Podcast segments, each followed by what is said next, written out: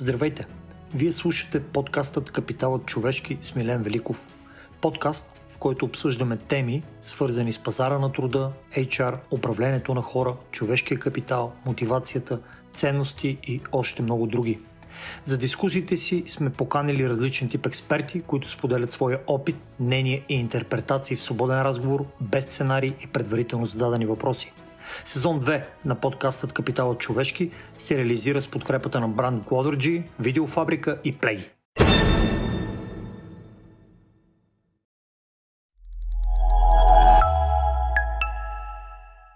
Здравейте, приятели! Това е пореден епизод на подкастът Капитал човешки. Аз съм Милен Великов. Имам удоволствие да ви поканя на един, вярвам, интересен разговор с интересен човек, на който вероятно мнозина искат да приличат като пораснат големи или да имат нейната кариера.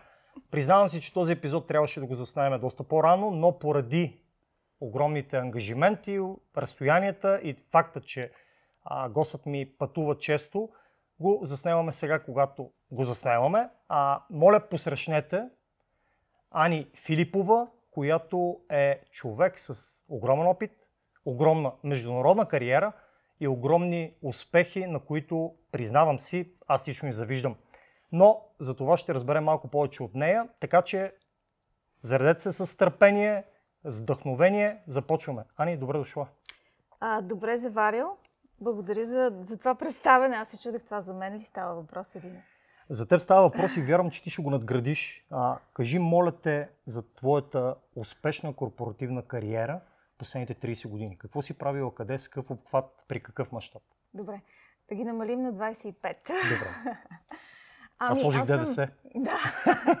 аз съм а, банкер от а, 25 години. В целия си живот съм работила в 4 банки.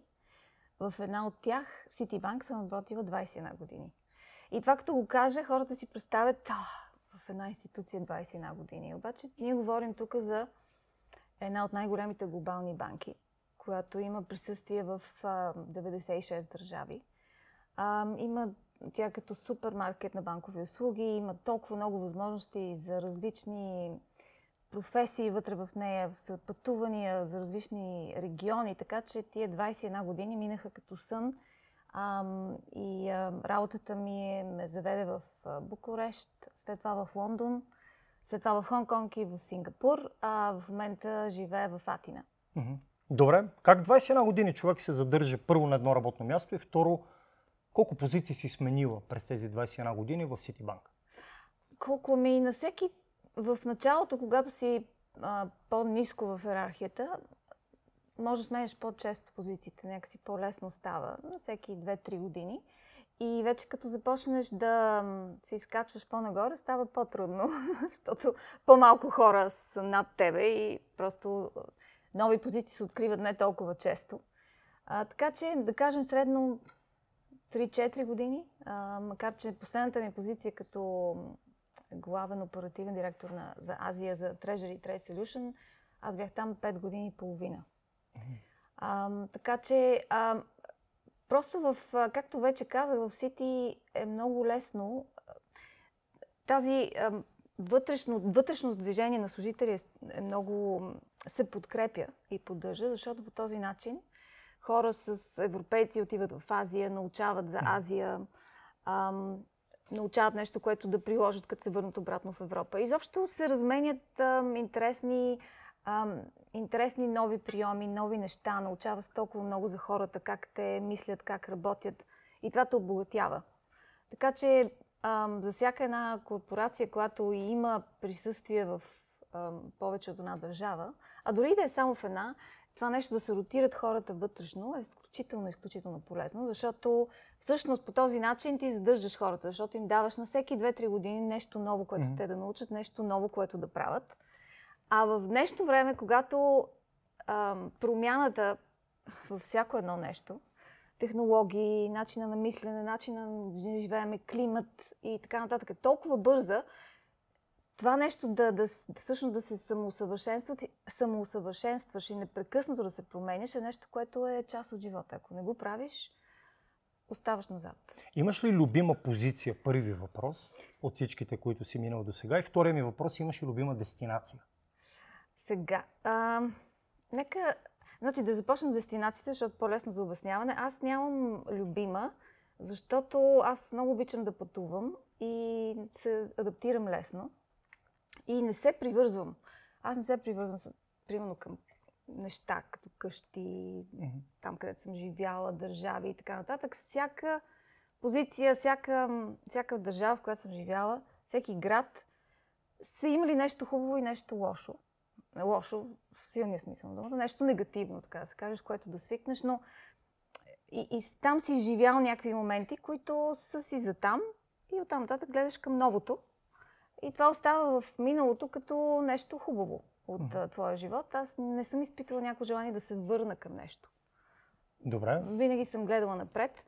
А, от гледна точка на позиции, най-интересната ми позиция беше последната, защото а, от 2015 година стана главен а, оперативен директор на Ситибанк в Азия за а, този бизнес, който се занимава с, а, с а, банкирането, което е да си отвориш сметка, да, да направиш превод, да извършиш търговска операция, да, да имаш интернет банкиране, изобщо. И от 2015 всичките промени, дигитизация, ам, това как да боравим с данни, трансформация, фирмена култура, промени фирмената култура. Всичко това се случваше много в този... Като главен оперативен директор, на колко държави си била главен оперативен директор и колко човек си имала под теб? А, сега в Азия с 16 държави, целият азиатски район. А, две от тях са Индия и, и Китай. Индия е в... Това е половината свят. да. А, но ам, 6 хиляди човека са само в Хонг-Конг. Колко са общо? Зато около 10 хиляди човека е този бизнес. Ам, но като казвам 10 хиляди и повече, това не е, звучи страшно много, обаче ти като си, ам, то си има определена иерархия и, и, и не е толкова Та сигурно се ти трудно така да, тези да, те не ви рапортуват всичките тези, да, има си, има си, всяка държава си има, ам, как да кажа, хед, mm-hmm. на държавата и така нататък. Така че не е нещо, което... А, но въпросът е, че има много проблеми, изникват непрекъснато, които идват, идваха при мен, което от една страна е интересно, защото се научаваш на абсолютно всичко. От друга страна е, е 24 часа, 7 дни в денонощие, в, в, сед, в седмицата. Mm-hmm. Така че няма особена. Тоест си била на 4-дневна работна седмица. да, не, не си била хоум офис. Не, не, не, хоум офис бяхме по времето на, криз, на кризата, на COVID. Uh-huh. Но това не ми попречи всъщност да, да поддържам отношения с всички. И всъщност най- много интересно беше, като отворихме темата за хоум офис, че когато започнахме да работим от вкъщи, а, аз всъщност започнах да разбирам много повече за хората, с които работя, защото ти винаги, в един момент ще се сблъскаш с семейството на тези хора. Нещо, те са там в къщи, някой минава зад камерата, някой вика, нещо се случва. Това е нормално, нали? Ние сме вкъщи. Mm-hmm. Не може да имаме стерилната обстановка в офис. И, и това всъщност много обогати отношенията. Много интересно, парадоксално, но точно така се случи. Обогати ги. Смяташ ли, че работата от, от вкъщи прави работния ден повече от 8 часа? А, абсолютно съм сигурна. А, защото, защото дори да... Много трудно да си поставиш граници, особено ако... А, просто трябва да имаш, да си много силен така вътрешно.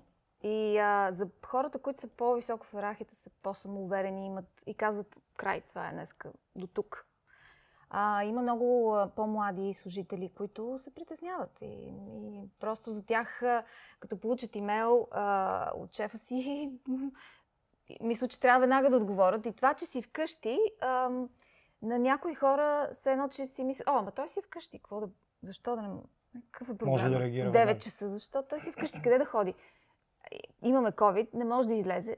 Даде, но дайте сега да 24 часа да, да работим. Така че то всъщност е от двете страни трябва. Тоест, по-скоро шефовете и тези, които управляват, трябва да имат, трябва да поставят тази граница. Защото ако разчитаме на хората под нас да я поставят, те имат задръжки тия нормални задръжки, с които си казва, ако получа имейл и не отговоря, какво ще си помисли тя? Какво ще си помисли Ани? Макар че аз винаги съм била много... И мен не ме интересува в колко часа, какво, що, как. Има си неща, които трябва да се свършат. Въобще не, не ме интересуват по кое време се свършват. Нали? Когато на човека му е удобно. А, но много хора, които са, и особено по-младите, те просто се притесняват.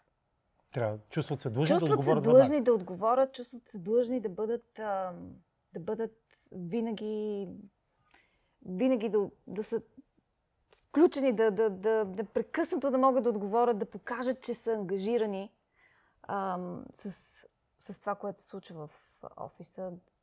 И, и има някаква такава... Това, което винаги много ме е дразнило, а, е тази, как да кажа, надцакване. Ще използвам тази дума, защото, о, аз работих 4 часа, 50 часа. О, аз работих 60 часа. О, този месец 5 дена работих 24 часа, не съм спала. Как може това да е... Изобщо защо се позволява и как може да го толерираме? А, защото то е нормално, ако не си, ако не си спал 3 дена, нали, ти на четвъртия си, какво на четвъртия, на втори, още ти почваш а, да не си така добре физически, за да можеш да си свеж, не, мислите ти не тъчат а, така бързо, не можеш да взимаш бързи решения. А, така че това е някаква криво разбрана гордост, колко много работа.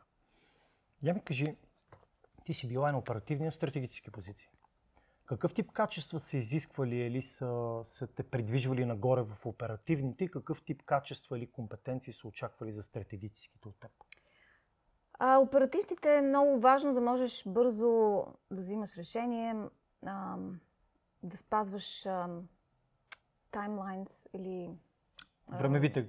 Да. Времева, така, времевата рамка. Да, времевата рамка да бъде изпълнена, да, да се стремиш да има качество, а, да, да наблюдаваш хората какво правят, много бързо да реагираш, а, да си, да можеш да, да можеш да управляваш няколко неща не паралелно, а, смисъл не, не заедно, ами паралелно, защото мултитаскинг някакси не работи. Не може, не може да правиш пет неща в едно и също време. Въпреки, че хората имат очаквания за някои Има, позиции което, да имат което... мултитаскинг. Не.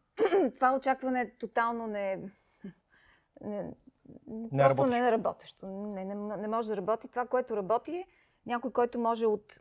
Има пет проекта да прави и може от един на друг да прескача бързо.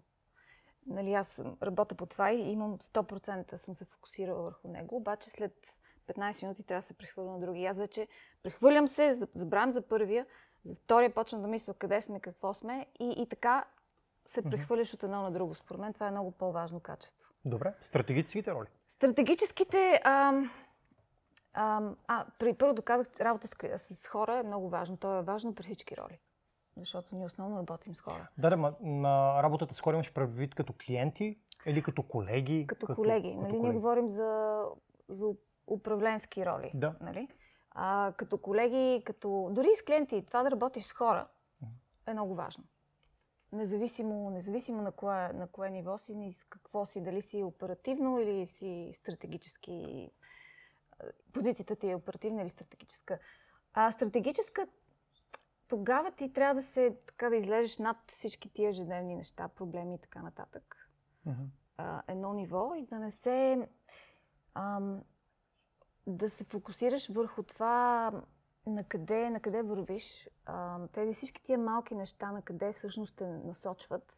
Това ли е където искаш да отидеш? А, така че трябва да виждаш uh, the big picture. Голямата картина. Голямата картина, да можеш да я видиш. А, защото ако не я видиш, ти не знаеш къде си. Ако си много задълбан в детайлите, а, ти няма да просто ще се загубиш. Трябва някой да те дръпне и да ти изкара, но пък не можеш съвсем да се откъснеш. То е един много тънък баланс такъв, който... Защото като си ам, на по-високо стратегическо ниво, това, което основно правиш е да решаваш проблеми, които други хора не могат да решат.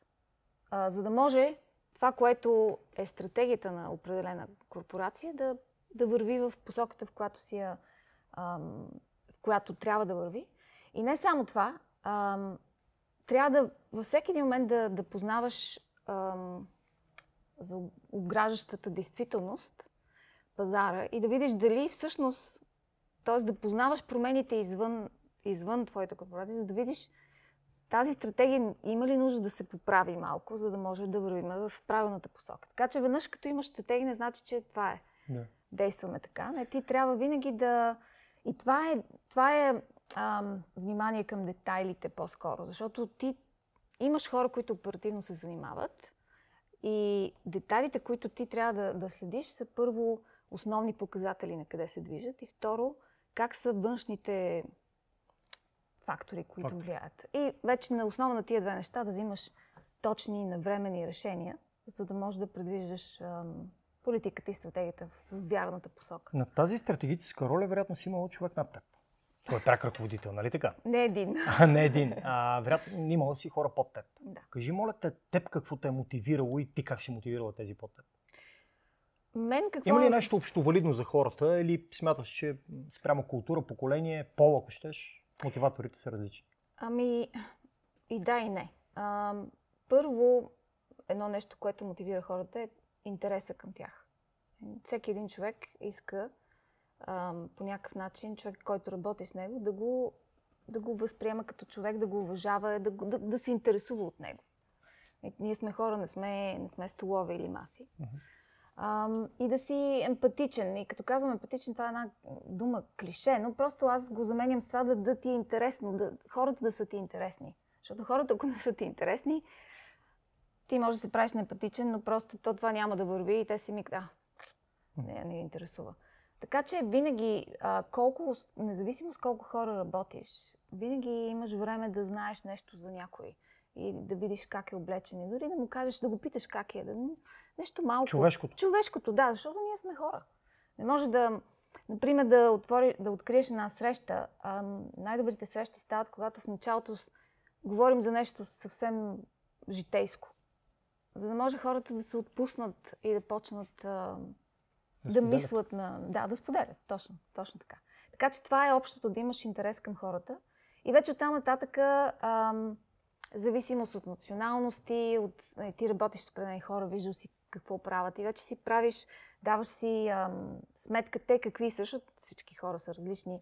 Някои правят нещата по-бързо, други по-бавно, пък обаче компенсира с други качества, така че е много важно да, да ги познаваш ти неща, за да ги използваш така, че а, хем тях да ги мотивираш, хем работата да се свърши.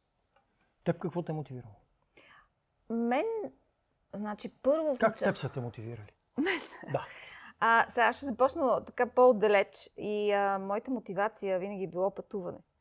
А, всъщност, аз не съм гледала постове и каква е точно работата в иерархията и така нататък, което аз винаги съм се чувствала, че нещо не съм много наред, защото всички са много съсредоточени и тази позиция ще ме заведе до тук, тази там. Докато аз имах, мисля ги тия неща, но другото, което си мислех е, че аз искам да пътувам, искам да видя светове, искам да видя хора, искам... Нали, съм родена в тази малка държава и искам да изляза и да видя какво се В случва. един голям квартал. Да, в един голям квартал. И да разбера какво се случи извън нея. Ам, и това беше всъщност. Ам, аз като завърших, исках да работя в международна компания. Кандидатствах във всички международни компании в България, никой не ме прие. И аз започнах работа в строителна банка тогава, а, която си беше българска, защото просто си викам, Трябва да започнеш от трябва да някъде. започна от някъде, просто трябва да работя. А нарочно ли се фокусира в банковата сфера? не, не, съвсем случайно.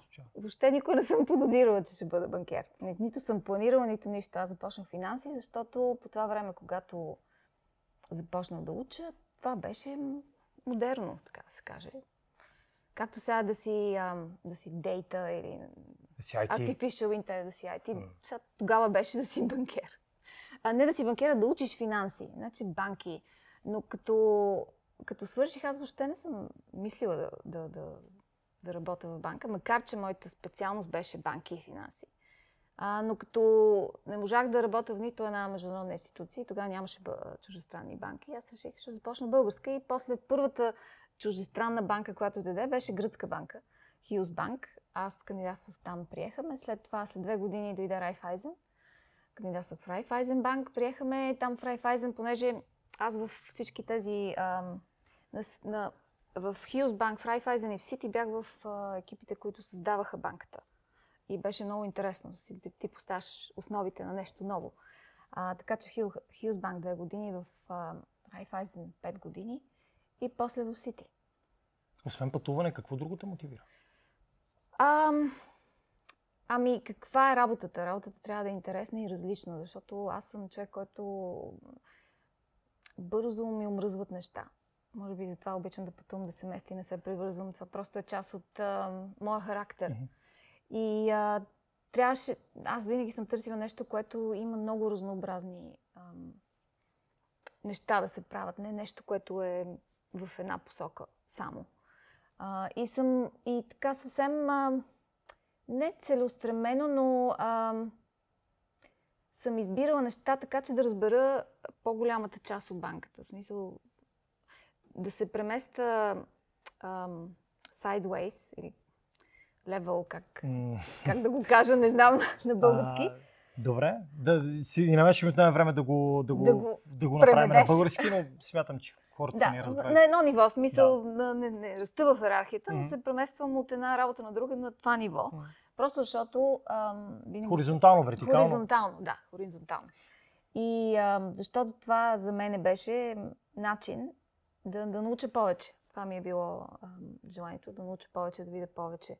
Да стана, ам, да имам такъв генерална концепция за това как работи банката, за да мога да в един момент да я използвам. И всъщност за моята, като стана главен оперативен директор, това беше една от причините аз да стана, защото аз бях работила в фронт офис, бек офис, relationship менеджер, операции, одит, риск. Била съм в 80 страни на света. И изобщо всичко това, този микс от, от познаване на различни части, различни отдели на банката, всъщност ми помогнаха да взема тази най-добра позиция в моята кариера. Нали знаеш, че по нашите ширини хората така се осланят и сега в момента сигурно някои от тези хора, които ни гледат, ще кажат, а, тя имала връзки. А, с връзки е станала главен оперативен директор, макар и в Американска банка, защото те връзките са навсякъде, не били само за в България. Така се успокояваме ние. Кажи, моля те, а, освен, че си познавала целият бизнес, освен, че си била там а, 15 години преди да имаш още 6 на тази позиция, какви други мотиви изтъкнаха хората пред теб, преди да те промотират на тази ключова и важна стратегическа роля? Какви? Ами, две са нещата, заради които ам, аз... А, първо, ще ти разкажа как се случи, защото просто е такова едно, дето никога няма как да го планираш. А, значи аз бях в... Ам, аз бях в риск. Ам, от, не отдела ми, как да го нареча, дирекция. И, ам, и се опитвах да, да се върна към бизнеса. И една година, ма просто сигурно 15 интервюта, 15 позиции други са, бях кандидатства и никъде нищо.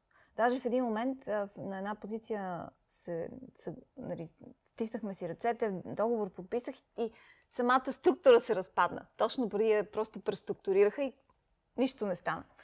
И съвсем случайно, аз тогава бях в Сингапур, пътувах до Хонг-Конг примерно да кажем веднъж на 3 месечи. И отивам в Хонг-Конг и там се виждам с един а, а, познат по-скоро колега, с който в Лондон на времето сме карали курсове за яхти заедно. За, за... А ти си банкер, макар и яхта? Ами, така ветроходство, така ветроходство, не, просто ми е интересно. така че ние бяхме а, на един от тия курсове, които са преди Yacht Master, долни, по-долния курс и и оттам се познаваме. И си говорим, и аз му обяснявам така, аз нещо си търся, без аз не съм се срещала с него, за да го питам за работа. Просто, Просто да виждаме се, защото се познаваме. Mm-hmm.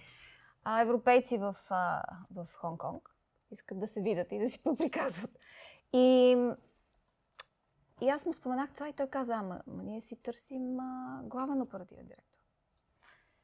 Ти, ти си просто супер ми казва той. Mm-hmm. Аз му казвам, да, бе. как съм супер, и почвам да обяснявам. Аз така 15 пъти ми отказваха тата. И така, знаме. а, дай ми CV-то. Аз му дадах CV-то. Той го ам, представи на... А тези позиции не са ли вътрешни в самата банка, които да се споделят на, да, да, на вътрешни. Да, да, обаче аз тази не съм я Не си виждала. видяла. Да, просто не знам как така не съм Аха. я видяла. И, ам, и той го даде, просто още същия път или на следващия а, се видях с... А, това беше, къде беше? Мисля, че беше юни. А, видях се, имах 5-6 интервюта с а, 5-6 човека от, а, тяхното, от техния борд се видях и, и дойдох в България в, на почивка. И бях на морето и, и те ми се обадиха и казаха честито. Ти си нашия следващ главен оперативен директор. от- Браво. Просто Браво. стана за, за месец и половина. А то какво се случва? Значи те си търсят някой, който е бил в а, бизнеса, обаче има и ам, риск одит бекграунд, защото тогава започнах, нали, след финансовата криза, имаше толкова много нови регулации и така нататък. Освен това в Азия започнаха нови технологии много да се въвеждат. уникорните тия, които големите китайски, нали, те там в Азия почнаха. А, и, и, и, и, доведаха много рискове, които хора ние не бяхме ги мислили преди в банките. И те, на тях им трябваше някой, който ги съчетава тия две неща. А такъв човек няма много. Защото никой от бизнес, не, това е една от тези ам, смяна на работа, която аз бях направила, като всеки ми казваше, ти си луда. А, защото аз бях а, в, в България, в Ситибанк, в борда ам, част пред... А, а, не бях бек офис, бях бизнес хед. И оттам минах в риск. И те всички казват, защо? И аз ми, защото искам да пътувам. И ето защо трябвало, нали? След това това ми страшно много ми... А... Това беше всъщност нещото, което Я ми кажи, когато, когато човек е изправен пред подобно решение от вътрешно промотиране при по-висока позиция, честичко хората се самосугестират, няма да се справя, страх ме, А, да. ще се проваля. Кои бяха твоите страхове и как ги, как ги неутрализира? Аз като цяло съм много критична към себе си. Може да не ми личи, но съм много. И, ам, и обикновено си мисля, че аз за нищо не ставам. Ам, да, смешно, но така е. Това естествено с годините се Това е оправя. хубаво, че го казва, защото хората достигнали до тези минути на разговора и знаеки през какво си преминала, като знаят тази самокритика към теб, могат да си дадат и една така друга, друга гледна точка, как един човек, въпреки всичките позиции, въпреки всички успехи, всички промотирания, все още е мнителен и е самокритичен към себе си. Към, към себе си. Аз към другите хора не съм нителна, но към себе си съм много. Ами, а, то няма някакъв, ня, някаква рецепта няма. Ти просто се хвърляш вътре и, и си казваш, това е. Ако стане, стане. Ако не стане, значи не става ми. Ще го мислим. И няма някаква особена рецепта, просто то всъщност всичко те, нали, отиваш и почваш, т.е. всичко съвсем ново, 16 държави, ам, ай, нови хора, трябва да си припомниш всички неща за бизнеса. И е много натоварено, но, но а, в, като влезеш в този поток, и всичко друго се забравя. И ти си продължаваш и така опита се на трупа, трупа и така нататък. И после се чудиш, а, след 5 години се обръщаш и видиш, а, колко много, е, ста- колко много неща са се променили. Друго нещо, което ми идва на ум е а, твоята националност. Ти си българка. Да. А, това помагало ли ти е или ти е пречило в твоя корпоративен път? Имало ли, си- имало ли си някакви нюанси на, или някакви съмнения, или чувствало ли се дискриминирано от това, че си българка? Никога не съм се чувствала дискриминирана. Абсолютно никога. Знам, че чувала съм, че много хора с- са се чувствали, но аз никога. Никога не съм. А... Аз съм работила в Европа колко? Половината от това време, в което съм работила. Значи в Азия съм била 10 години. В Азия пък е като си европеец, даже е, някакси те приемат много повече. Ам, така че плюс. А и те не знаят източна Европа, не източна Европа. В а, Европа това е нали, източна Европа, Да. България някакси има лоша такава негативна конотация, но това на мен никога не ми е било... Защото Ситибанк е много интернационална институция и като цяло тия неща не са... Там има с хора от, От цял свят. от цял свят. Да. Как се работи с хора от цял свят? Всеки един има своята специфика, своите ценности, национални или лични такива, своите културни особености. Кои са твоите предизвикателства да работиш с хора от а, цял свят? Ами... Има ли си някакви забавни случки? ами, забавни специално случки не мога да се седа така да са толкова много.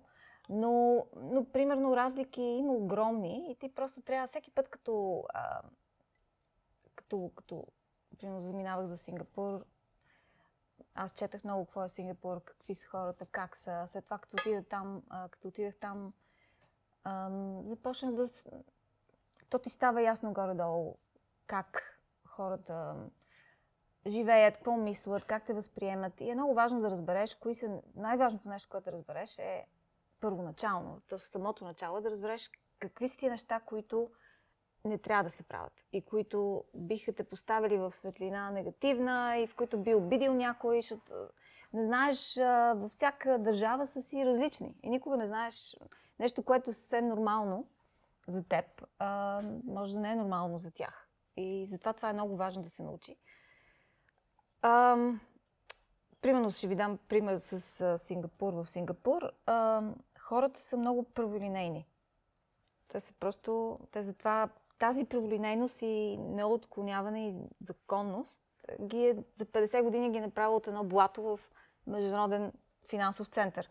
Но пък в един момент това почва да, да пречи.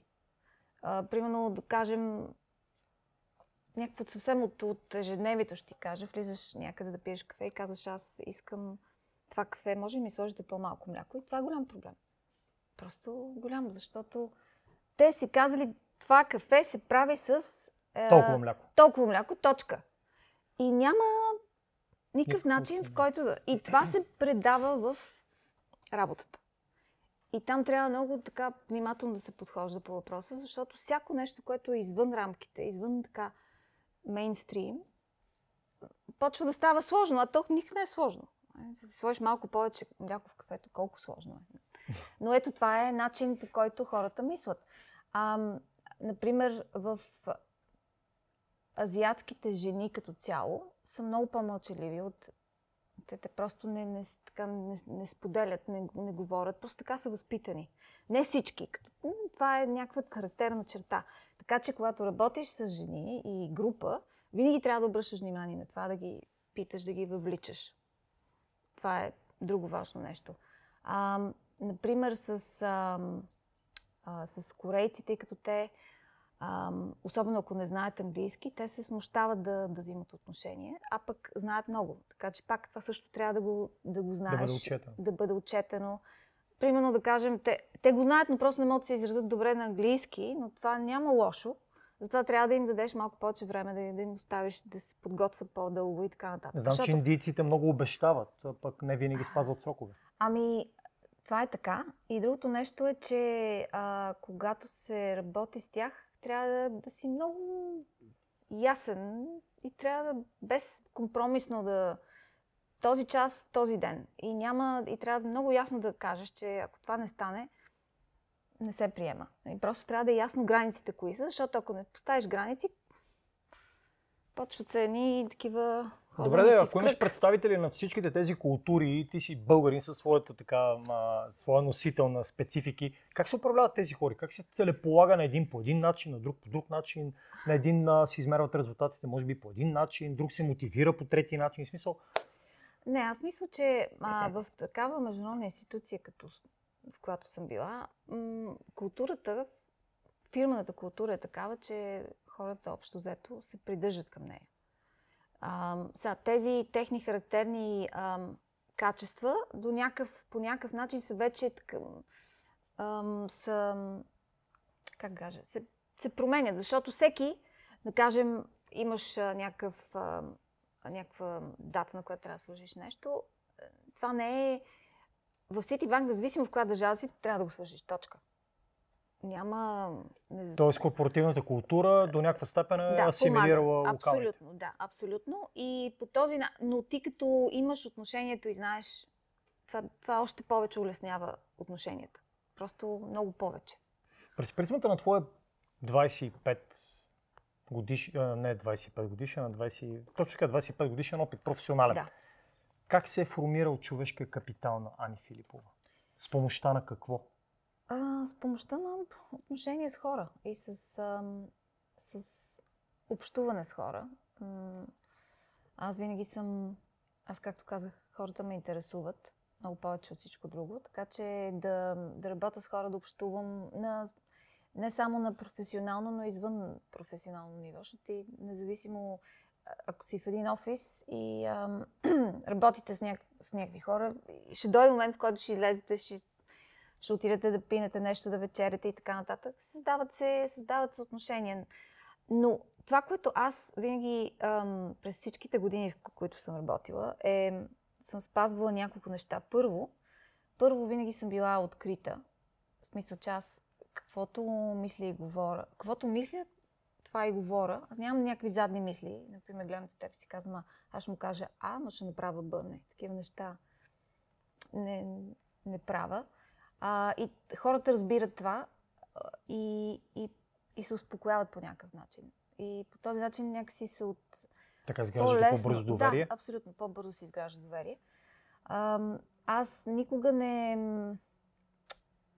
Винаги съм била емпатична. Опитала съм се да разбера позицията, другата, позицията на другия човек. И винаги съм търсила винаги съм търсила начин да, да, да се достигне до едно и също мнение. Първо. Това е моето първо... Първото нещо, което е, че аз искам да се стигна до консенсус. Това е което аз търся. Аз да търся война или нещо, конфронтация. Обаче, ако не може да се стигне до консенсус, ще се конфронтирам. Не те е страх от конфликт. Не, не ме е страх, но никога не подхождам първо с конфликт. Зависи в някакви много изключени случаи, е, такива изключителни случаи, когато човек срещу мен само от това може да разбере. Тогава влизам с, с, С бутонките. с бутонките, да, но иначе това много рядко се случва. Никога не. И, и някой, който е работил с мене а, и отношенията са ни били добри, те може никога да не ме видят в другата в другото амплуа и да се изненадат страшно, като ме видят в това друго амплуа. Спомняш ли си този трамплин между оперативната ти роля, последната ти оперативна и първата ти менеджерска роля в тогавашната организация, в която си работила? Как тя те подкрепи и те направи менеджер? Трябва да се напъна да се сета, но аз, не... а, аз съм била на много менеджмент курсове и това, което... Които лично ти си финансирала или някой а, те не, е не, не, изпращал? От, изпращали са ме. Но тогава, по това време, имаше много.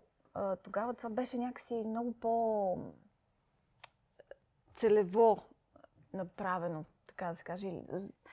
Имаше повече пари да се изпращат хора на, на обучения. Имало ли е тази култура? Оттам да Абсолютно. започнем. Да, да, да. Аз си спомням даже, че в... имахме, ние имахме ам, 3-4 големи центра, които бяха само за обучение. Значи ти, за да, за да почнеш една а, позиция, трябва да минеш през... Имаше три нива на курсове. Да станеш менеджер и даже да станеш лидер на след определено ниво, трябва да минеш през 3-4 курса, които са задължителни. С- след това тези тренировъчни ам, центрове бяха закрити след ам, а, финансовата криза. Останаха някои, но, но не, не, не в това. Въобще нищо общо с това, което Къде е ролята преди. на образованието? Твоето образование ти си го получил тук в България, нали така? Да. След това надграждала ли си? Не. Каква е ролята на образованието според теб в а, развитието на един така корпоративен кадър, както си ти? И къде е ролята на опита, на пробите, на грешката? Ами, ам, образованието, това, което ме научи е да, да, да чета, да изваждам най-важното от огромно количество информация, да, да се концентрирам за, за кратък период от време, да, да мога да, когато говоря с някой на изпит или нещо такова, да предам информацията, която ми трябва. Това са все неща, които ако, ако ги нямаш в себе си като даденост, и не всеки ги има, ще ти бъде по-трудно, ако започнеш работа. Но когато си... Това е което ти дава образованието. Образованието не може да научи на всичко. А пък особено, особено в днешно време, нещата толкова много се променят, че това, което ти всъщност научаваш е как да се отнесеш критичното мислене, как, как, да, как да подходиш към даден предмет, така че да го нали, да, да извлечеш най-важното за себе си, защото то безкрайно количество информация има в момента. Навсякъде. То просто, ако, ако четеш всичко по всяко време, това просто главата ти ще се пръсне. А, така че това е за мен е било ам, важното на, на обучението. А какво беше втори, какво беше втори въпрос, който му пита? Ще си го пречупи малко по-натам да, в разговора. А кога те измори корпоративния живот? И с какво? А, кога ме измори? Ами измори ме след, а, след COVID-кризата.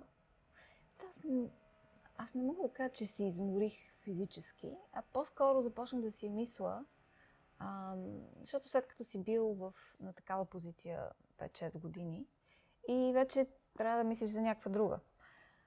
Обаче аз ам, трябва да гледах и си викам, нищо друго не ми е интересно. Нищо друго не ми се прави.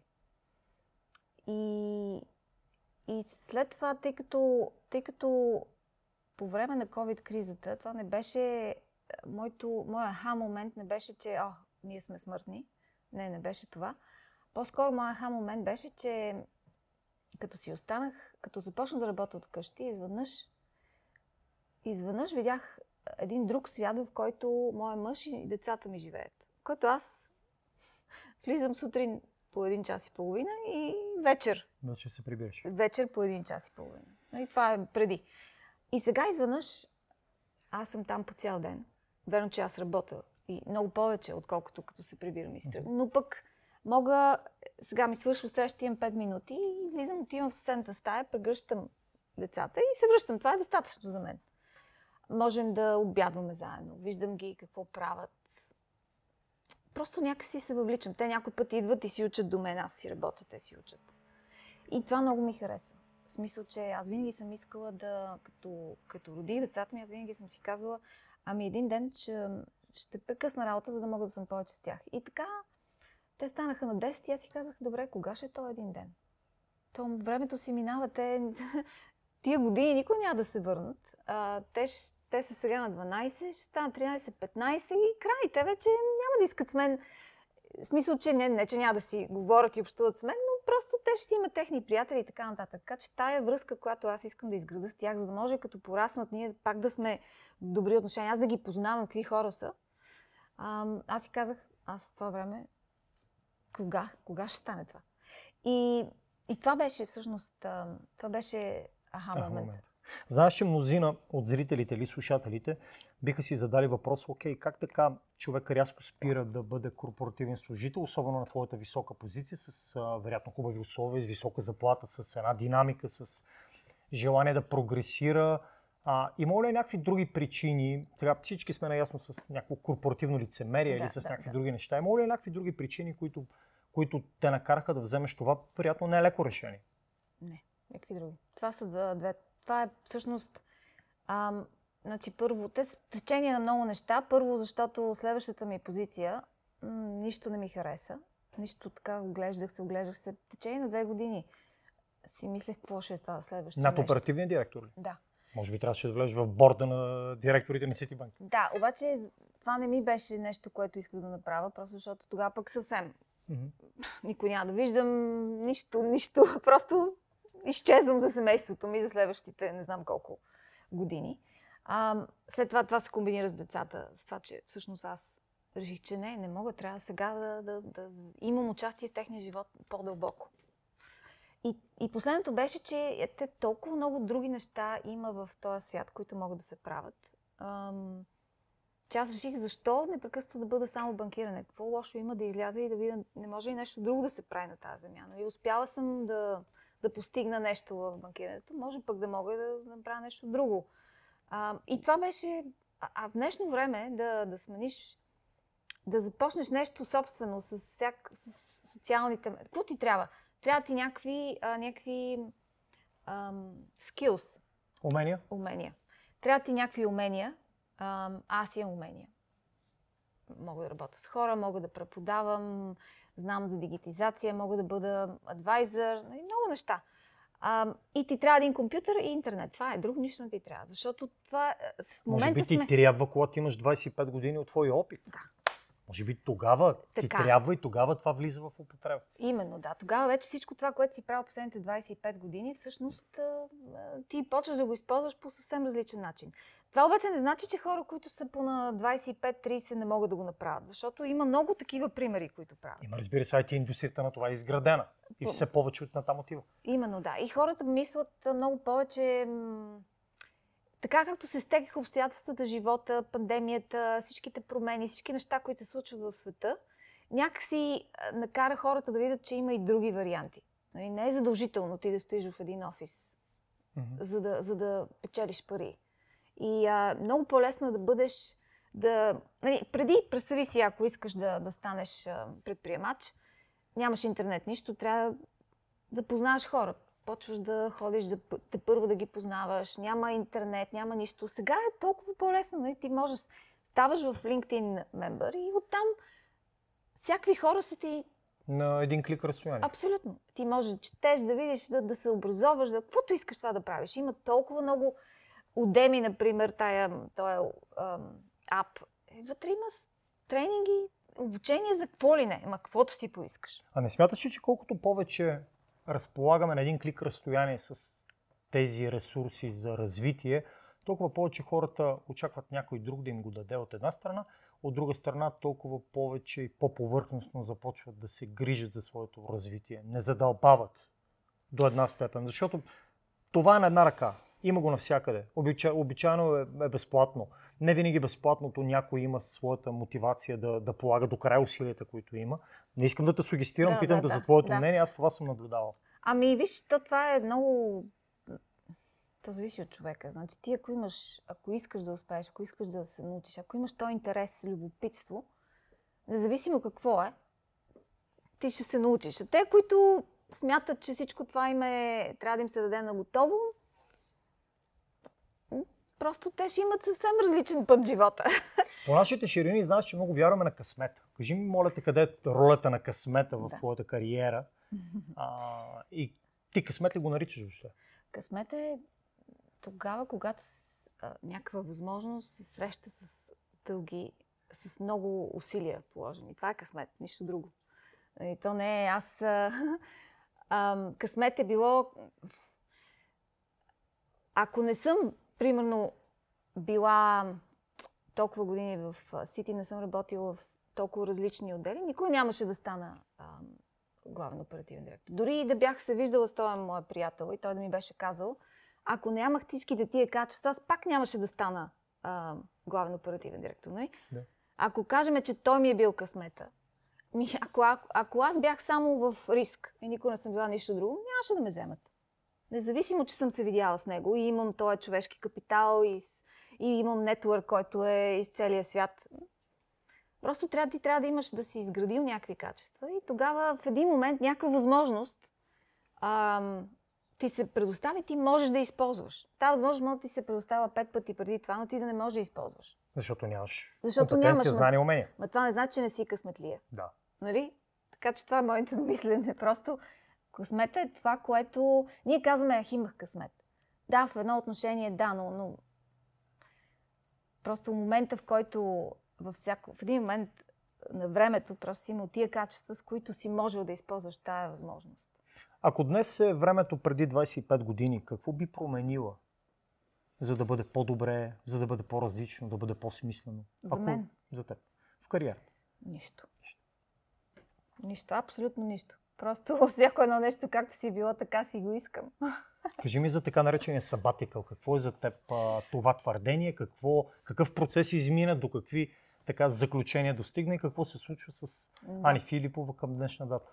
Така, сабатикъл, сабатикъл е едно много хубаво нещо, ам, което ако се използва добре, може да доведе до няколко варианта. Значи има няколко варианта. Първият вариант е някой си взима сабатикъл, защото а, иска да пътува, никой не е пътувал. И да кажем, си взима 6 месеца и а, А само да попитам, този сабатикъл го взе докато беше служител в Ситибанк или след като напусна си даде едни 6 месеца година разстояние, в което нищо друго не си правил и си реализирал Сега ще обясна. Значи, по принцип, сабатикъл за сега ам, не, не повече от 6 месеца. И за мен това не беше достатъчно в рамките на 6 месеца. Но, но има хора, които примерно взимат го и правят нещо, което винаги са искали да правят. И след тия 6 месеца всъщност разбират, че ам, а, харесва ми много повече, сега се чувствам много по-добре, ще се върна на работа. И така те се връщат напълно Заредени. заредени. Виждала съм това да се случва. А, на днешно време да имаш сабатико е много по-лесно, защото изведнъж тая култура се смени малко и това, че си излязал от работната, от, от корпоративния живот за 6 месеца, не е толкова, не е толкова страшно. Няма Даже да се напротив, срине корпорацията Няма да се срине, да, защото все пак какво се случва? 6 месеца ти не си работил. И какво от това? Всичките тия неща, които си знал до тогава, те няма да изчезнат. Те верно, че има промени, но ти много бързо ще... И, и в днешно време, когато big resignation и ам, Голямото напускане. голямото напускане, А голямото наемане? Именно. Въпросът е, че а, всички, всички корпорации се опитват да си привлечат хора, които са работили преди за тях, защото е по-лесно. Защото няма нужда да му разкажеш пак от начало какво е, що е. Просто ти го взимаш, намества се човека, ако е изпуснал нещо за тия 6 месеца и, и действа. Но пък има други хора, които взимат си сабатикъл и, и виждат, че всъщност не искат повече да се върнат там, където са започнали. А За мен то беше една комбинация, защото аз си казах, ам, аз си давам, аз, аз реших, че ще излеза и ще видя как върват нещата. Никога не съм, не съм си мислила, че нищо няма да правя. Това просто не е в моя стил. И имаше примерно един-два месеца, в които не съм работила така 8 часа, да кажем. Ам, аз съм чела книги, гледала съм телевизия и така съм правила нищо, да кажем. Ам, но моята идея като цяло беше, че аз трябва да, да изляза, за да знам, че няма връщане назад. Защото Да като го и- докажеш на себе си. не да го докажа, просто за да видя всъщност имам ли други възможности или нямам. Защото ако не го, ако не го пробвам, винаги ще си мисля, ай, ако бях направил, какво ли ще да стане. И, и затова реших, че о, хубаво, лошо, страх, не страх, искам това да го направя, защото имам цели. Имам, искам да съм с децата ми, искам да се развия в пет области, искам, искам ако мога да, ам, да съм само това, което съм сега в момента, може би за бъдеще ще се върна към корпоративния живот, не знам. Има време и не мога да си правя такива дългосрочни планове. Не си го зачеркнала напълно. Не, не съм. Аз нищо не съм зачекнала напълно, защото никой не знае, живота така се променя. Ам, и след пет години децата ми ще са големи. Аз ам, си представям, те като заминат а, да учат някъде, аз ще съм разбита. Защото аз съм от тия майки, които просто искам да съм с децата ми, искам те да са около мен и така. И като ги няма, изведнъж къщата ти се опразва и какво ще правя? А, така че за мен беше... Значи аз какво започнах? Първо, първото, което направих, а, от, като, като спрях да работя, а, започнах, свързах се с някои университета и започнах да преподавам, защото това ми доставя огромно удоволствие. университет ти преподаваш? Ами, а, Нюкасъл, ам, в Northern Illinois и в Софийски университет съм преподавала в а, економическия, в УНСС, даже съм в борда на УНИ за УНСС. След това ам, аз работя с хора по техните кариери. Нали, Аз съм 20, така ще кажа. А, всякакво ниво хора ли е или в смисъл Ами- на стратегическо, на оперативно ниво? Ами- Аз мога ли като, ба, примерно, Абсолютно, да, можеш. един така лакатуша се HR да ти се обади да каже, Ани, имам Да. проблем с кариерата. Именно, да. Може. Може, да. А какво, как, как управляваш тези кариери? На база на какво смисъл? Какво Ами взаимодействие такива, предлагаш? ами а, първо започваме с едночасова сесия да видим за какво всъщност човека иска и вече оттам нататък а, определям някакъв някои хора само, някои хора просто са, са нерешителни какво да направят. И просто им трябва някакво потвърждение на някой, който е правил нещо такова. И, и затова се Мнозина мен. друг да го направи. Мнозина очакват друг, но то не става така. Просто... Нали? Не, не. Не е въпрос на късмет. Не, не, просто ти трябва просто всичко ти да си направиш сам. А, аз имам подкаст, който е... А, всъщност започнах да го правя, защото когато напуснах корпоративната работа, всички казаха, Ма това направо такава смелост. Как събра такава смелост? И, и всички всъщност си мислят, че такова нещо не може да стане. И на тях това не е възможно. Аз мога, защото, примерно, съм събрала пари и мога да живея, но а, това не може да стане. Те нямат такава възможност, което е абсолютно грешно. Има много хора, които имат не толкова пари, които са го направили. И затова аз ам, почнах този подкаст, който се казва Change is Possible. Има го на Spotify, ам, Google, YouTube. Който е само на английски. Да, на английски. е На английски, Ти- защото той е, слуша се сега. Той е интернационален, международен. 30. Да. Защото има много повече хора, които... Факт. а, А и които- твоите гости са интернационални хора, които по някакъв начин са сменили кариера и Именно, да. това е много интересно, браво. Да. И има хора, които са напуснали корпоративния свят без нищо, без А абсолютно... защо го напускат? Бърнаут, стрес, уморени Различно. са. Ми различни неща. Бърнаут е основното. Ам, и, но има и други, примерно да кажем, семейството им предпочитат да, са, да правят Мгм. нещо друго, мирогледа им се променя, болест, най-различни такива работи, които изведнъж ти казват, а, какво се случва? И, и те карат да си преосмислиш начина на живота. Но не трябва да се стига до там. Не трябва да се стига до там. Кои са сигналите, които един корпоративен човек може да долови преди да стигне до там?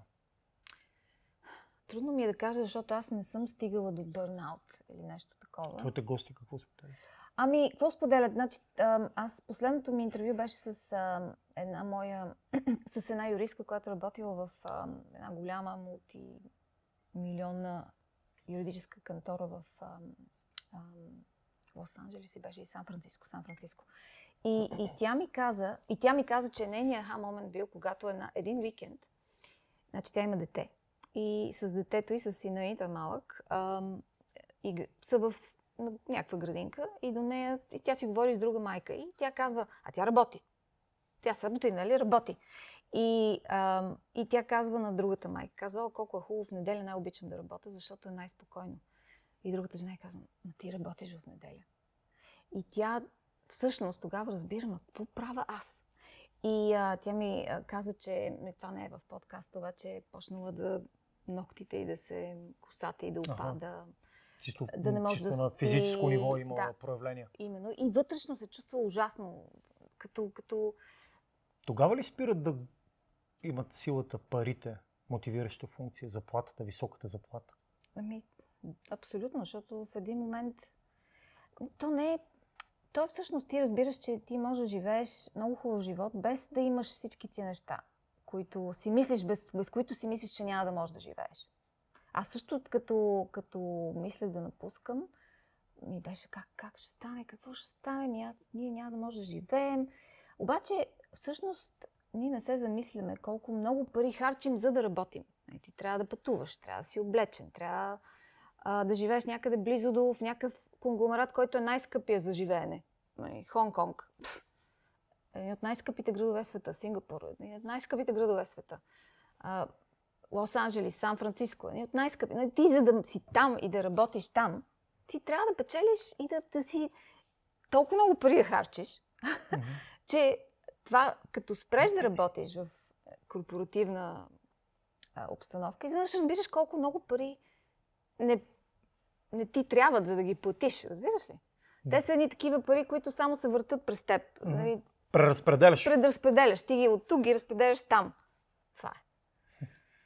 А, де, се, естествено, не е толкова лесно, както го казвам. И трябва да си много подготовка, трябва да, да си направиш сметка какво, как ти е живота, какво ще правиш, всички тия неща. Но всъщност в един момент си казваш, абсолютно нищо няма значение, освен а, да, да, да се разбираш с семейството ти, да си на някакво място да живееш, нали, което все пак да можеш да се храниш с добра храна. И това. И вече какви дрехи носиш и кога, и защо, и колко чисто обувки имаш, няма никакво значение. Никакво. Добре, а, тези хора, които ги съветваш кариерно, които по някакъв начин а, разчитат на твоята експертиза и опит, м- със не е нещо едно, но кои са им основните болешки? Как човек да си управлява кариерата? Как човек да взема по-лесно изборите? Как човек да избира по-лесно альтернативите, защото често имаме такива. Ами, ам, много хора просто а, ги е страх да вземат а, такъв хоризонтален, да, да направят хоризонтална крачка в страни и очакват и това е нещо, което ни е в главите, че винаги трябва да е нагоре, нагоре. Вече живота не е такъв. Той всъщност, ам, даже и корпоративната иерархия става все по такава, плоска. плоска. А и новия начин на работа, agile, както му казвате, това е, нали, човек не работи в строго определени отдели, е, нали, той рапортува на еди кой си, той рапортува на еди кой си, а по-скоро а, е такъв свободен радикал, който се включва в различни проекти, зависимост от неговата заетост. И, а не заетост, а това, което може да умее да прави. И ще ти кажа, има една Unilever, са направили една страхотна схема, която всъщност е, според мен, бъдещето на, на това как ще бъде работата за бъдеще. Значи те са направили, нали, има такива а, служители, които са на почасова работа или на временен договор. Mm-hmm. Обаче, значи те са, те имат една платформа, са направили от, от 2020 година насам и има страшен интерес в много страни Unilever са го въвели. Дава ти възможност ти да си ам, временен, на временен договор, но в същото време да използваш някои преимущества на, на хората, които работят на, пъл, на пълен договор. Да. Тоест гаранции, че ти а, няма нали, да ти свърши договора и пак трябва да го започваш, може и да не те вземат, не. Ами има си определени неща, които ти можеш да решиш, окей, днеска искам да работя 10 часа или тази седмица ще работя 2 дни. Другите 3 ще си работя по моята фирма. Или... Mm-hmm. И има такива неща в... Аз даже сега като си помисля в една банкова дейност, има сумати неща, които могат така да се структурират. И по този начин, всъщност, тия неща ще станат decentralized, както... Децентрализирани. Децентрализирани до някаква степен децентрализирани. Mm-hmm. Защото mm-hmm. все пак, нали, всичките неща, които ще се правят, те остават да се правят, обаче ти няма нужда да си в 8 часа в работен ден и на пълен работен ден mm-hmm. и трябва да си е всеки ден там, mm-hmm. за, да, за да правиш едно или друго. И така ти можеш да си избираш. И това е много такъв ам, начален стадий. Звучи малко хората си мислят. Смяташ ли, че на ниво България подобно нещо може да се приложи? И ако не, защо смяташ, че не би могло да се приложи към днешна дата? А, навсякъде може да се приложи всичко. Стига да, нали... Въпрос е висшето ръководство да, да иска да го направи и да, да има схема, по която да го направи. Ако, ако те са ангажирани и искат да го направят, няма абсолютно никаква. Аз съм на този принцип, че ако искаш да направиш нещо, ще намериш 110 начина да го направиш. Ако не искаш, ще намериш 110 начина да не го направиш. Винаги е така. Просто трябва да поискаш да го направиш и, и намираш начин. Ти си човек, който често се прибира в България. Да. Човек, който много е пътувал. Напоследък, както живея в Гърция, защото е да. е много близо. А, виждаш ли някакви промени? Имаш ли някаква информация относно...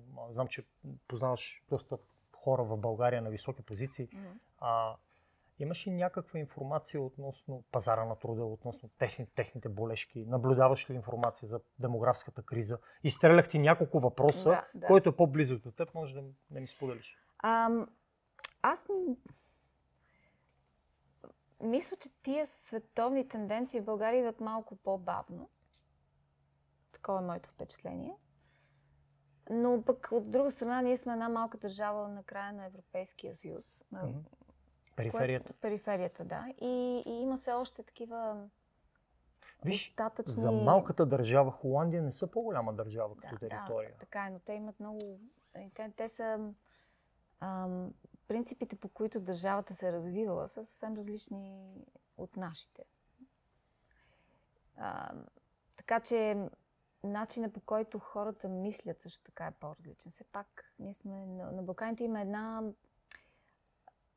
заради историята и това, което се е случва, хората са по друг начин мислят. Това, че сме били ам, социалистическа държава също оказва влияние, защото това е нещо, което а, те кара да, според мен, и това е чисто лично мнение, тук политически mm-hmm. мнения не, не, не казвам, просто тая възможност да мислиш критически и да ти мислиш, че всичко може да постигнеш, го няма толкова Дали много. индивида е, Да, може, може да е излезе по- или именно, разчитаме да. на... Да, може другото. би е малко по-потиснато съзнанието. Е било. Мисля, че сега младите хора са много, много по... Аз всички млади, които познавам, са изключително... Те са the sky is the limit. И аз познавам много млади, но не са вече в България. Има и такива, които не са, но трябва да... То не може...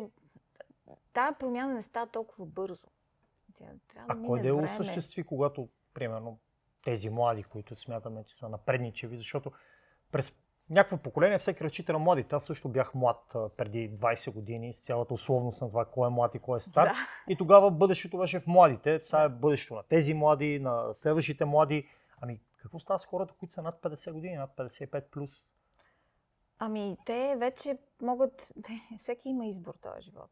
И те могат да, да изберат да се променят или да не се променят. Ако, ако изберат да се променят, тогава ще могат да, да, да участват в цяла, цялата тази промяна, която настъпва в държавата. Ако решат да не се, ще станат просто едни от тези, които са недоволни, а, нали, затворени и. А, а може би и много щастливи да си живеят непроменени в миналото. Да. Но, но въпросът е, че колкото повече една държава се отваря, колкото повече има а, чужди инвестиции, други хора от други държави, те внасят някакво, някакъв начин на мислене, разбираш ли? Ако, Ти ако, ако- а, на локално ниво хората са толерантни. Именно, да. И те трябва да са... Но то въпрос е, че то е с наслагване. То не може... ам, Ти като виждаш, че някой е толерантен и ти постепенно, с къвто се събереш, такъв ставаш. Мгм. Значи ако ти... Ако има много повече, ако има а, хора, които са по-толерантни, ам, е, виждаш как, да кажем, а, фирма се развива много по-добре и, и някакси се опиташ да разбереш защо. Тогава промяната започва някакси На какво смяташ, че са огромните разлики между София и останалата част на България? Цялата концепция, че близо 25-30% от населението на България, спрямо последното преброяване, което е още по-тревожно, живее в София. На този въпрос не мога да отговоря. В смисъл, че нямам достатъчно знания и, впечатление. Да, нямам. Защото аз през последните 20 години не съм живяла в България и общо взето хората, с които общувам, са основно от София, защото Да. тук съм работила и така. Аз макар, че не съм родена в София, аз съм родена в Пещера, но на 7 години съм дошла тук в София и в провинцията нямам толкова Нямаш хора, с които да, не съм. Добре, ще задам по друг начин въпрос. Да. Коя е твоята мечта на България? Мечта на България е да стане като Холандия и като една нормална европейска страна, където По кои параметри? По всички параметри. А, по...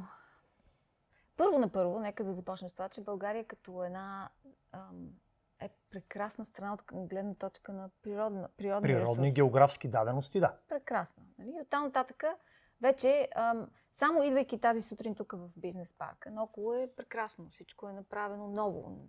Защо да не може това да бъде навсякъде? Да, да, на 200 метра под бизнес парка също са едни панелки социалистически, не Да. които... Да, така е, но това вече зависи от а, много по-големи инвестиции, които се случат, но, но за това пък трябва да се отвори, примерно да кажем, туризма на България, вместо да бъде ефтин туризъм за такива, които идват тук и разрушават, да се премине на следващото ниво и, и, и то ще доведе след себе си а, повече приходи, други хора, които идват в страната. И по този начин тя се обогатява. Нали, туризма е нещо, което ние трябва да, трябва да развиваме. Имаме страхотни... Толкова история има в България. А аз съм ходила в държави, където няма ама 1% от това, което има в България. И, и такива екскурзии организират неща, които аз отивам и си викам, за какво си Кое дадах парите? Кое ни пречи да Пречи развиваме ни- туризъм в една държава, която има над 1300 години история? Ами пречи ни това, че няма достатъчно хора, които да кажат, да, дайте да, да, ние сме, ние имаме много, което да дадем на света. И Може да би се- пък да се- има такива, пък им, някой им пречи. Може би, не знам, но, но това е едно от нещата. Другото е, може и да, да сме, так, ние сме били аграрна държава и да внасяме домати и краставици от Гърция. Гърция, Гърция е по-суха, по... нали, аз живея там от една година. Техните плодове и зеленчуци са страхотни. Защо, защо трябва да те, ние да внасяме от там? Аз не разбирам. Просто политиката на държавата явно не е била такава, че да поддържа ам, тези индустрии, които имат Това са значение. ключови отрасли. Да, това са ключови отрасли. Ние сме се насочвали в някакви други. Сега фокус е IT и аутсорсинг. Фокуса на целия свят е IT аутсорсинг. И пак казвам, че ако, ако България се интегрира по-добре в Европейския съюз, с промените, които се случват в момента и така нататък, с ам, подкрепата на Европейския съюз, мисля, че България може да стигне до много далече. Мгм. Вярвам, сигурна съм. Има толкова. Аз познавам толкова много хора, които са страхотни професионалисти знаят много. Така че България по нищо не.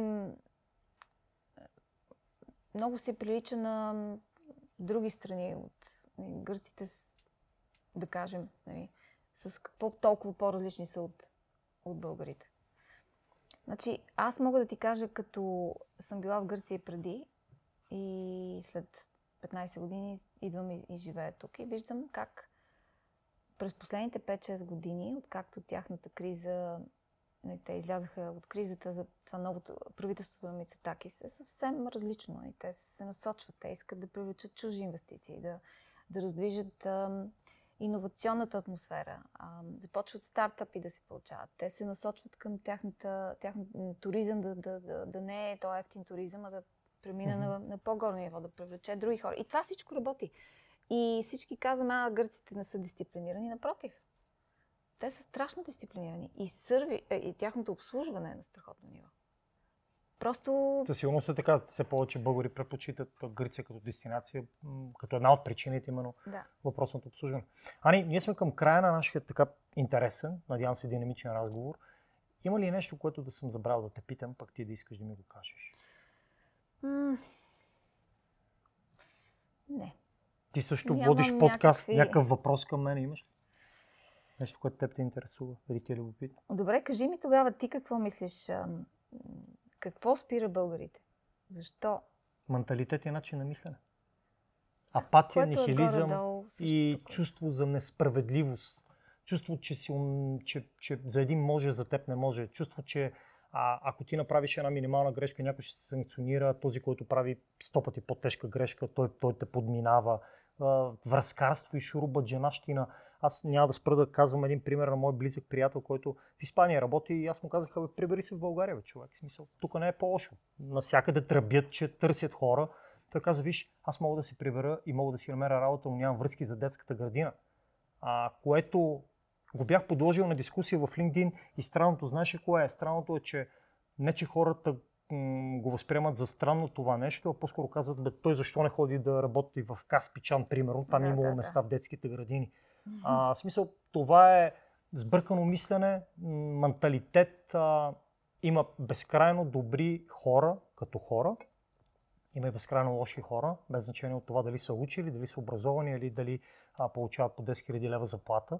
А, това е според мен. Ние сме много малка държава, която е близо 6500 човека сме спрямо последното така преброяване, което все още не е официално, но а, не 6500, а 6 милиона и 500 хиляди. От тези милиона и 6 милиона и половина. 500 хиляди имаме 7 милиона мнения. Липса на Да. обединение. Ние нямаме единна цел, единна мисия и нямаме единни държавнически приоритети. Нямаме една, еднаква позиция за Македония, нямаме еднаква позиция за демографската криза, нямаме еднаква позиция за реформи в здравеопазване и в образование. Няма. През една година сменяш правителство, през а, даже 2000 2021 бяха три правителства за една година. Нямаш от тези, които искаш да видиш единство и добър пример, той отсъства. И това ти подсилва нихилизма. Казваш, ние сме такива, ние сме най-лошите, ние сме най-крадливите, ние сме такива, такива, такива. А друг, ако ни го каже, ние веднага скачаме срещу Да, него. Ние държиме си монопола върху личния нихилизъм. А, това е на две на три моето мнение. Не знам. Със сигурност е положително и се опитваме с тези подкасти да, да, да, го, да, да променяме начин на мислене или пък да срещаме хората с интересни гости като теб. Благодаря ти за отделеното време, което наистина оценявам и за това, че пропътува от Атина до, до София, за да се срещнем очи в очи. А, приятели, това беше поредният интересен епизод на подкаста Капитала човешки. Аз съм Милен Великов и обещавам да ви срещам с такива смислени, интелигентни, доказани и словохотливи гости като Ани Филипова. Можете да я следвате в LinkedIn, може да слушате нейния подкаст, може наистина да се свържете с нея и да разберете повече детайли от това, което ви интересува. Бъдете здрави и се обичайте. Чао!